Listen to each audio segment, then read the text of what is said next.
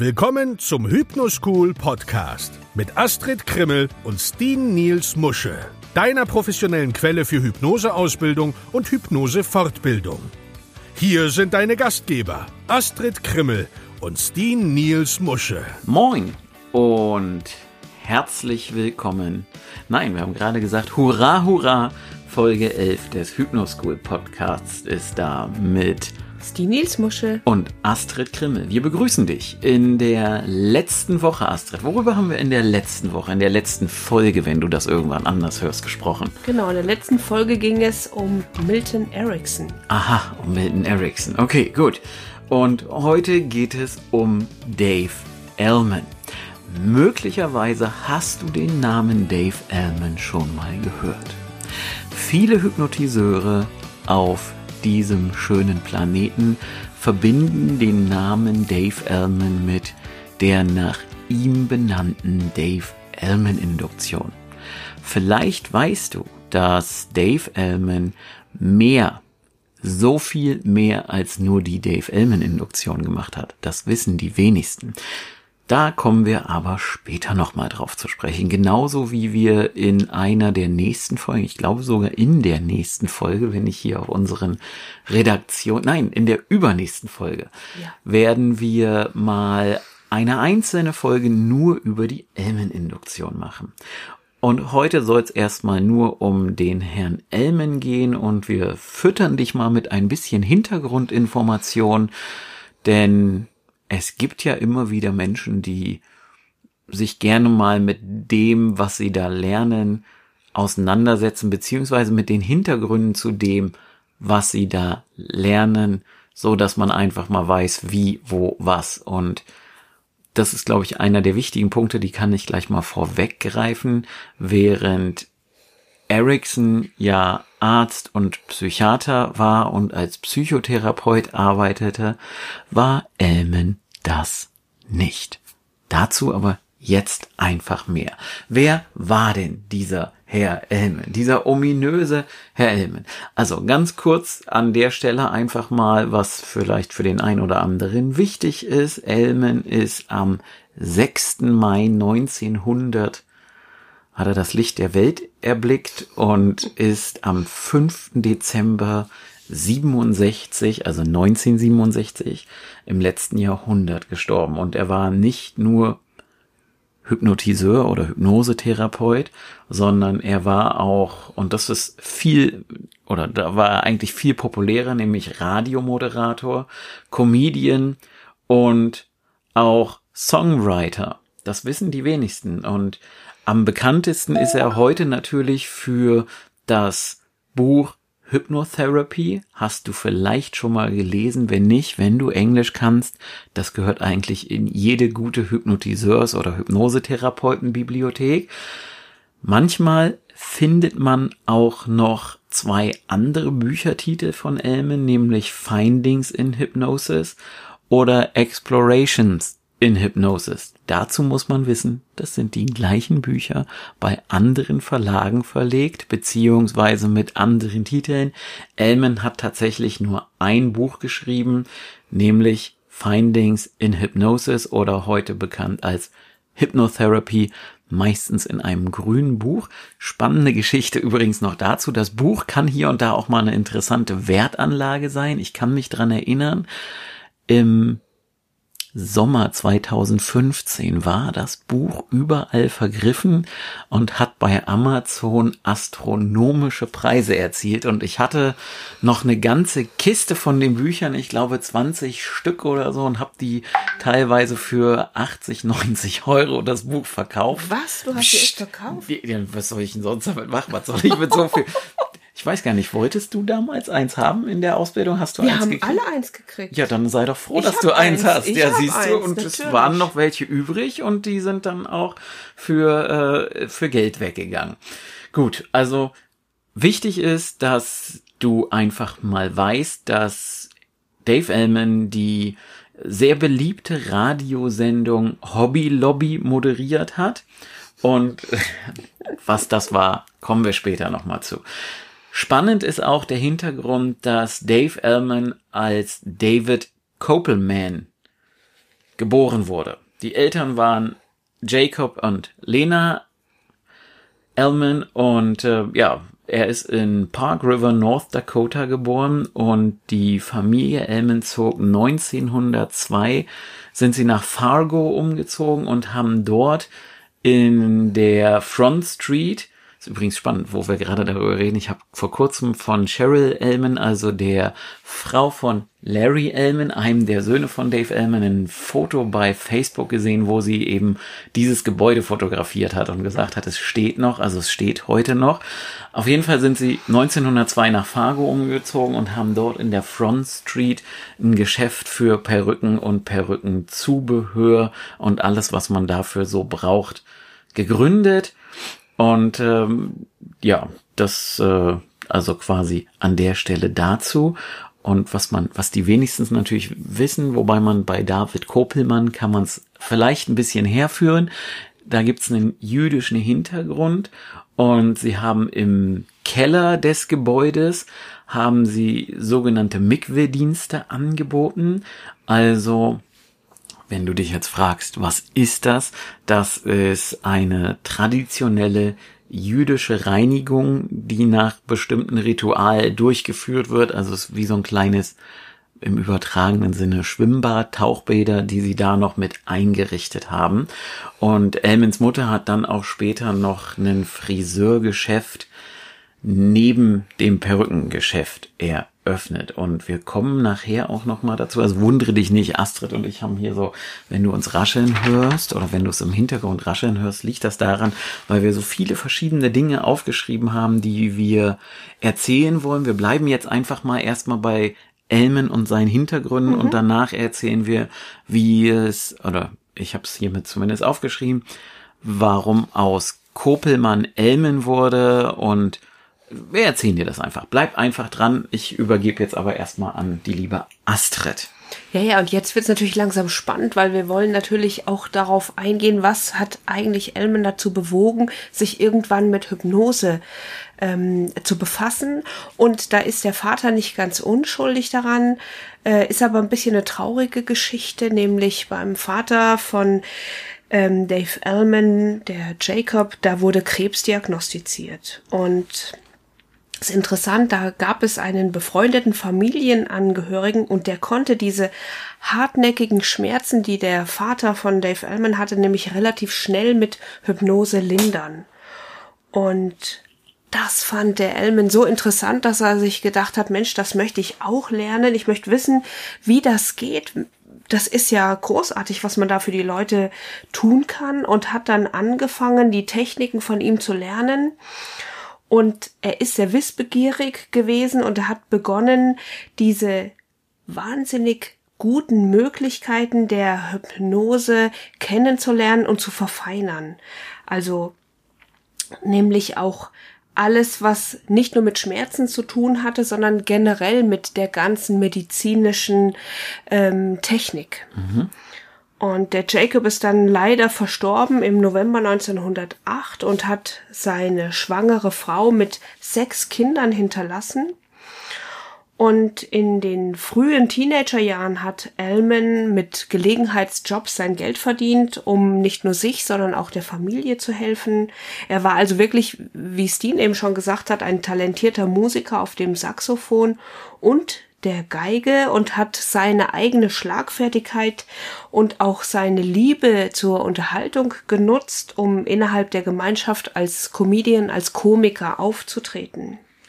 Und die Auftritte von Elman, die führten ihn schließlich erstmal so in diese Varieté-Szene und 1900 22, da ist er nach New York umgezogen und sein früherer Künstlername im Varieté war Elman, verkürzt von Koppelman. Und ähm, hat dann so den Zusatz bekommen, der jüngste und schnellste Hypnotiseur der Welt zu werden. Aber das Problem war, dieser Name David Koppelman, der war einfach zu lange. Und dann sind die Buchstaben entweder immer kleiner geworden, so dass man es kaum noch lesen konnte, oder es hat überhaupt nicht auf das ganze Werbematerial gepasst. Genau. Ja. ja. Das führte dann eben quasi ja dazu, dass er sich den Künstlernamen Dave Elman gegeben hat. Wobei man dazu noch sagen muss, dass Elman den Namen David sowieso nie gemocht hat Ja. und sich äh, selbst immer nur Dave nannte. Und so wie Astrid gerade schon sagte, Kopel, also David Kopelmann war zu lang für die Filmposter und die ganzen Werbe- oder Film-Theaterposter und die ganzen Werbematerialien und das führte dann eben tatsächlich dazu, dass er dann halt einfach gesagt hat, Dave Elman und das Kop unter den Tisch fallen lassen hat und das Ja. David. Genau. Ja, Ja, aber mach mal weiter, Astrid. Ja, ja, also er hat dann allerdings gemerkt, er ist relativ unzufrieden mit der Arbeit in den Nachtclubs und deshalb hat er später einen Job bei einem Musikverlag angenommen. Und zu dieser Zeit hat, ich sag jetzt schon mal, Dave, den berühmten Blues-Komponisten und Musiker W.C. Handy kennengelernt, mit dem er einige Jahre lang zusammengearbeitet hat. Und die bekanntesten Songs, die das Duo in dieser Zeit schrieb, waren Atlanta Blues. Das ist später von Dutzenden anderen Künstlern, darunter auch sogar tatsächlich der grandiose Louis Armstrong, der hat es ebenfalls aufgenommen. Und auch den Song Oh Papa, das später von Odetta aufgenommen wurde. Und während seiner Zusammenarbeit mit Handy hat er seine zukünftige spätere Frau, die Pauline, kennengelernt. Pauline. Die Pauline. Das Paulinsche. Das Paulinsche, ja. Also ja. Pauline, ja. Und äh, was dann passiert ist, weil wir ja gerade bei Elmen und einem zeitlichen Abriss sind, ist, dass er dann zwischen 1923 und 28 sehr bestrebt war, ins Radio zu gelangen und hat dann 1928 seinen ersten Job bei WHN, dem damals größten Radiosender in New York City, angetreten. Und während dieses Jobs wurde von äh, CBS, der ein oder andere kennt das vielleicht, Columbia Broadcasting System in New York angestellt, wo er fortan als Ideenlieferant bekannt wurde und arbeitete. Er schrieb, produzierte, führte Regie und trat in seinen eigenen Shows auf und auch noch, und das ist glaube ich an der Stelle auch noch nicht zu verachten, ist halt auch in anderen Shows aufgetreten. Ja, wer sich damit jetzt auskennt, wir könnten noch erwähnen, dass er auch eine Reihe von Shows für Kate Smith mitproduziert hat und 1937, und wir haben vorhin schon über Hobby Lobby gesprochen, da kommen wir dann nämlich jetzt wieder drauf zurück, ist er mit eben dieser Idee an NBC herangetreten, nämlich gewöhnliche Menschen mit ungewöhnlichen Hobbys zu präsentieren. Und äh, ja, da hat er dann auch immer ein Promi, eine Berühmtheit eingeladen, die eben dieses Hobby beurteilen sollte und was dazu sagen sollte. Und NBC hat dem Ganzen zugestimmt und am 6. Oktober 37 ist dann die erste Folge von Hobby Lobby gesendet worden. Und die Sendung wurde später im Verlaufe der Zeit so populär und berühmt, dass jede Woche sich Tausende von Leuten bewarben oder beworben haben, ja, weil sie über ihre Hobbys sprechen wollten und da waren natürlich dann auch viele Prominente dabei und äh, jetzt wird's noch mal spannend. Als Elman 9 im August 39 in den Urlaub gefahren ist, hat die damalige First Lady Eleanor Roosevelt eine Einladung angenommen und ist quasi der Ersatz für ihn geworden.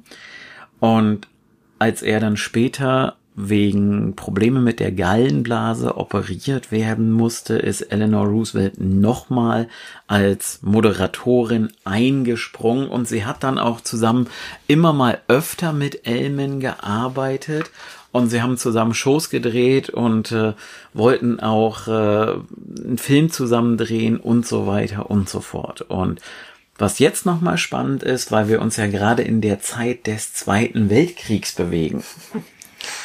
Was viele nicht wissen, ist, dass Dave Ellman einen Nazi-Spionagering hat auffliegen lassen. Und das, der Hintergrund dazu ist folgender. Ellman saß mit seiner Frau abends im Büro und äh, hat ihr irgendwas diktiert und sie war halt relativ gut im Maschineschreiben und konnte also schnell mitschreiben und hat draußen nachts um halb elf auf der Straße eine Mutter mit ihrem Kind gesehen und hat sich furchtbar darüber aufgeregt, weil das Kind noch ein Kleinkind war, dass das doch nicht angehen kann, dass die Mutter mit dem kleinen Kind nachts noch unterwegs ist und dann, dann aber im gegenüberliegenden Gebäude gesehen, dass da permanent das Licht an und ausging.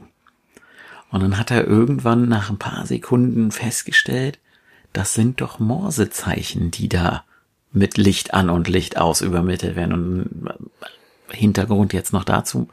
Elmen war auch Pfadfinder und hat dann angefangen, diese Morsezeichen aufzuschreiben und hat relativ schnell festgestellt, dass da keine englischen Worte bei rauskommen, konnte das nicht zuordnen, hat aber erkannt, irgendwas passiert da und irgendwas ist da nicht ganz koscher.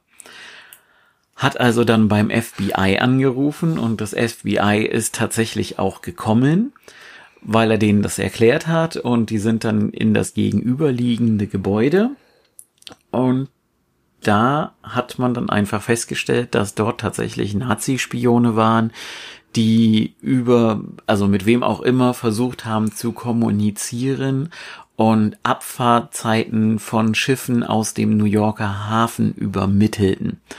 Das war also eine, ja, der Gründe will ich jetzt nicht sagen, aber das hat auf jeden Fall Elmen hier und da noch berühmt gemacht, weil der Radiomoderator den Nazi-Spionagering auffliegen lassen hat. Und was viele auch nicht wissen, ist, dass sich daraus auch ergeben hat, dass man auf Elmen als auch auf die Kinder Mordanschläge verübt hat, die allerdings nie von Erfolg gekrönt waren.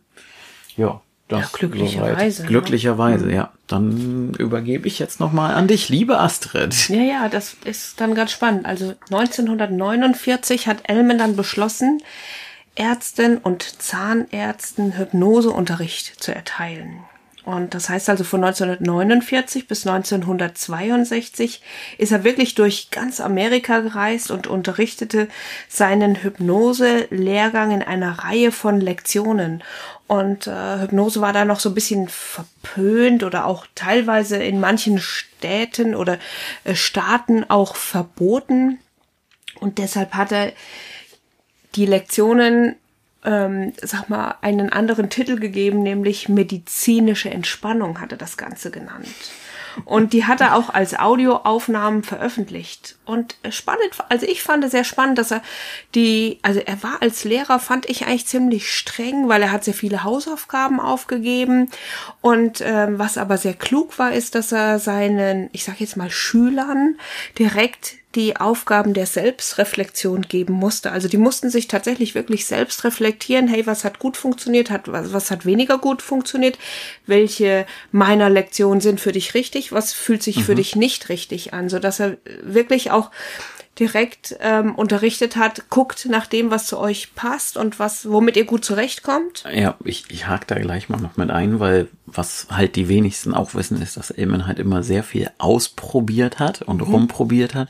Und das hat er eben auch von seinen Schülern verlangt. Probiere einfach aus. Guck mal, wie, was, wer, wo geht. Und wenn du selber schon mal irgendwo Lernerfahrungen gemacht hast und jetzt kommt der blöde Schwenker zu unseren Seminaren, ja. Okay. Also blöd nur in Anführungszeichen, aber wir haben natürlich die größten Lernkurven, wenn wir Dinge selber praktisch machen. Und wenn wir dabei noch Entdeckungen machen, mhm. dann prägt sich das einfach viel besser ein. So, so, aber ich lasse dich jetzt erstmal noch weitermachen, Astridchen. Ja, genau. Und so bei diesen ganzen Dingen zur medizinischen Hypnose oder medizinischen Entspannung ähm, hat er sich einfach, ich sag mal, von dieser bekannten, von diesem bekannten Pfad der Suggestivhypnose so ein bisschen entfernt und ist tatsächlich in, in die Richtung der Analyse gegangen und ähm, oder auch Hypnoanalyse. Das heißt, es geht ja wirklich, da kommen wir auch in späteren Folgen nochmal dazu, ähm, wie, wie gehe ich eigentlich der ganzen Sache auf den Grund und hat viele dieser Dinge tatsächlich auch aufgenommen, sicherlich auch, um sie nochmal für sich selbst zu reflektieren.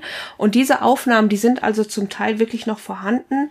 Und da sind es richtige Hypnosesitzungen, also die ganz tief gegangen sind, die er für seinen Kurs auch benutzt hat. Und ähm, irgendwann fing aber leider Gottes Elme natürlich auch an und wurde krank und hat dann 1963 beschlossen, all diese Erkenntnisse, die er da gewonnen hat, in diesem, was Steen schon vorhin erzählt hat, in diesem Buch ähm, zu veröffentlichen. Also das Buch hat 336 Seiten und ähm, Echt? Ja, und das hat er seiner das Frau. überprüfe ich jetzt direkt mal, während du Seiner Frau. Pauline, die oder Pauline. Pauline, ja, äh, die war eben auch Stenografin und deshalb hat er sie, einfach da mit mit in die Pflicht genommen und hat ihr das diktiert und hat es dann seinem Sohn Robert Ellman und einem anderen Autor und Herausgeber äh, übergeben. Das Buch ist urheberrechtlich geschützt und ist 1964 im Selbstverlag Du hast erschienen. 336 Seiten. Siehst du? Siehst du? Ja. Und das ist 1967 veröffentlicht worden. Quatsch, nein, es ist 1964 veröffentlicht worden und 1967 ist leider Ellman verstorben, nachdem er fünf Jahre zuvor schon den ersten Herzinfarkt hatte. Und äh, seine Arbeit wird aber weitergeführt, Gott sei Dank, von seinem Sohn, dem Larry, und seiner Schwiegertochter, der Cheryl. Genau. Und es gab natürlich, also heutzutage gibt's, weiß ich gar nicht, gibt's noch, ich glaube, Larry ist einer der wenigen, wenn nicht sogar der letzte noch lebende Hypnotiseur, der bei Elman direkt gelernt hat. Nagelt mich darauf nicht fest. Also, aber von, also, ein anderer, den ich kannte, nämlich Jerry Kine, der ist, jetzt muss ich lügen, ist das schon drei Jahre her? Ich glaube, es ist drei Jahre, ja. war 2017, als Jerry gestorben ist, ne? Oder war es 18? Ich weiß es gar nicht mehr. Ich müsste nachgucken. Müssen wir nachgucken, Das ist ja, tatsächlich schon tatsächlich. so lange her. Ähm, Larry, äh, Larry, Jerry hat die, also alles, was wir, so schließt sich der Kreis, was wir heute an Audioaufnahmen von Elman kennen, ist aufgezeichnet worden vom Jerry. Und du hast ja das große Glück gehabt, dass du in deiner Ausbildung, Astrid, ja auch eine Audioaufnahme gehört hast vom Elman. Und also da hört man einfach, was er für einen für einen Stil an den Tag gelegt hat, wie doch sehr direktiv und autoritär das Ganze vorgegangen ist. Wir kommen da später in anderen Folgen nochmal zu. Was einfach spannend ist, ist tatsächlich die Tatsache, dass Elman als Ausbilder tatsächlich nur Ärzte und Zahnärzte ausgebildet hat.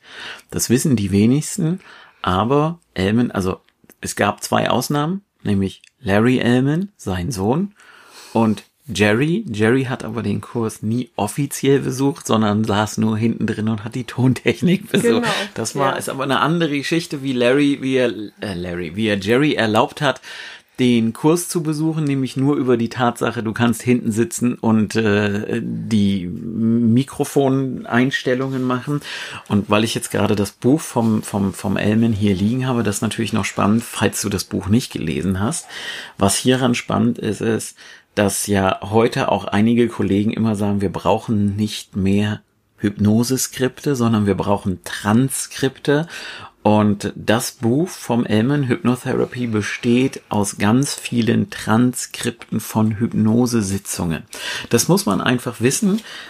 Es ist, also meiner Meinung nach, wer Englisch kann, sollte dieses Buch unbedingt einmal gelesen haben. Was ich noch sagen wollte, weil, Ja. ich, weil ich fand das so lustig, ist, äh, du hast ja gerade gesagt, es gibt nur noch Larry Ellman, der bei seinem Vater äh, die Ausbildung gemacht hat. Der dreimal, äh, also tatsächlich dreimal hat er die ganze Ausbildung belegt, außer Lektion 8 war es, glaube ich. Da ging es nämlich um die sexuellen Funktionsstörungen oder die Behandlung davon. Und das wollte er nicht, dass sein Sohn da, äh, da sitzt und äh, seinem Vater zuhört, wenn er war- über solche also- Sexthemen Genau, spricht. es war einfach Elman, also Dave Elman, unangenehm, dass sein Kind mit drin sitzt, wenn er über die Behandlung von sexuellen Problemen spricht. Genau, also wir haben gesagt, dass Elmen Ärzte und Zahnärzte ausgebildet hat. Im Übrigen weit über 10.000 Stück. Ja. Wenn du jetzt aber gerade, wie Astrid schon gesagt hast, bemerkt hast, 63, 64 hat er aufgehört. Das ist jetzt fast 60 Jahre her. Mhm. Die Wahrscheinlichkeit, auf irgendwen zu treffen, der noch bei Elmen gelernt hat, wird also Dünn. mit jedem Tag dünner und schwieriger. Und auch Larry, also ich finde, der hat die letzten Jahre ganz schön abgebaut. Also jedes, also nicht Ja. dieses, ja, ach, wir haben ja schon oh, 2020, 2019, da war, aber 2017 und 18 war er zumindest bei Conventions teilweise im Rollstuhl schon unterwegs. Also klar, der ist halt, ich weiß gar nicht, wie alt ist er? 89 oder 82? Ich weiß Ich es weiß nicht. nicht. Also er ist auf jeden Fall schon alt, aber wir haben ja noch so, ich habe noch zwei, drei Dinge auf dem Zettel stehen, die einfach spannend sind, die man wissen muss. Nämlich äh, Hypnose oder Hypnotiseur war zu Zeiten von Elmen, wo er jung war, relativ, also in den späten 20ern, frühen 1930er Jahren war Hypnotiseur negativ besetzt, weil es damals in der Hauptsache nur Bühnenhypnotiseure gab. Und das führte auch dazu, dass im Hause Ellman die Kinder gar nicht wussten, die ersten Jahre, dass ihr Vater auch Hypnose kann. Nicht mal Daves Frau wusste das, bis er irgendwann mal eine Show übernommen hat. Und das war dann auch das, wo er sich wieder mehr mit Hypnose auseinandergesetzt hat. Er hat eine Show übernommen, hat die Show zu Ende gebracht und seine Frau war ganz fasziniert, wieso er das denn so gut konnte. Ja, weil sie es nicht wusste. Und im Hause Elmen waren die ganzen Hypnosebücher im Bücherregal in der zweiten Reihe versteckt, damit eben auch niemand das mitbekam, dass er irgendwie was mit Hypnose am Hut hat, weil das Thema Hypnose eben negativ besetzt war. Und deswegen hat es halt hier und da auch immer, wie du ja schon gesagt hast, medizinische Entspannung genannt. Dann noch was kleine lustige Anekdote, ja, nämlich wir haben ja eben schon gesagt, Dave Ellman kam von David oder David Kopelman und spannend dazu oder lustig, wie auch immer man das sehen will, Larry Ellman, also der noch der jüngste Sohn, ist der einzige, der auch ein geborener Ellman ist. Alle anderen sind noch als Kopelmans geboren und natürlich im Showgeschäft, die Kinder haben sich am Telefon immer mit Ellman-Residenz gemeldet und irgendwann sind sie in die Schule gekommen. Und man muss halt, äh, damals musste man die Geburtsurkunde mitbringen, wenn man die Kinder in der Schule angemeldet hat. Und da haben die Kinder, wurden sie Kinder nach ihrem Namen gefragt und dann haben sie halt gesagt, ja, wir sind äh, Jacob und jetzt habe ich vergessen, wie der noch lebende Bruder heißt. Mist, Astrid, haben wir das irgendwo aufgeschrieben? wie die ja, ja, Brüder ja, hießen? Ähm, gut, ist auch nicht so dramatisch. Auf jeden Fall haben die gesagt, dass sie, dass sie äh, Ellman heißen und nicht Kopelman und das hat beim Schuldirektor zu Verwirrungen geführt und dann ist Ellmans Frau Pauline nach Hause gekommen und hat ihn quasi zum ja, qua Gerichtsgebäude gescheucht, also zum Courthouse, da ist halt auch die Verwaltung und hat gesagt, er soll den Namen gefälligst ein für alle Mal ändern lassen und so wurde dann ganz offiziell aus Kopelman Ellman und aus David wurde Dave und Larry war der einzige, der oder ist der einzige geborene Ellman aus der Familiengeschichte. So, das dazu. Haben wir noch irgendwas vergessen, Astrid? Was wir noch? Ach so, das ist übrigens 1936 passiert und ich glaube, Larry ist 38 geboren, wenn mich Ja, nicht Larry alles ist täuscht. 38 geboren, Jetzt ja. gucke ich mal gerade, das haben wir erzählt. Da ist die Geschichte mit den Nazis, die wir erzählen wollten. Ja, alles. Ja, das ist quasi äh, alles, was wir sagen wollten.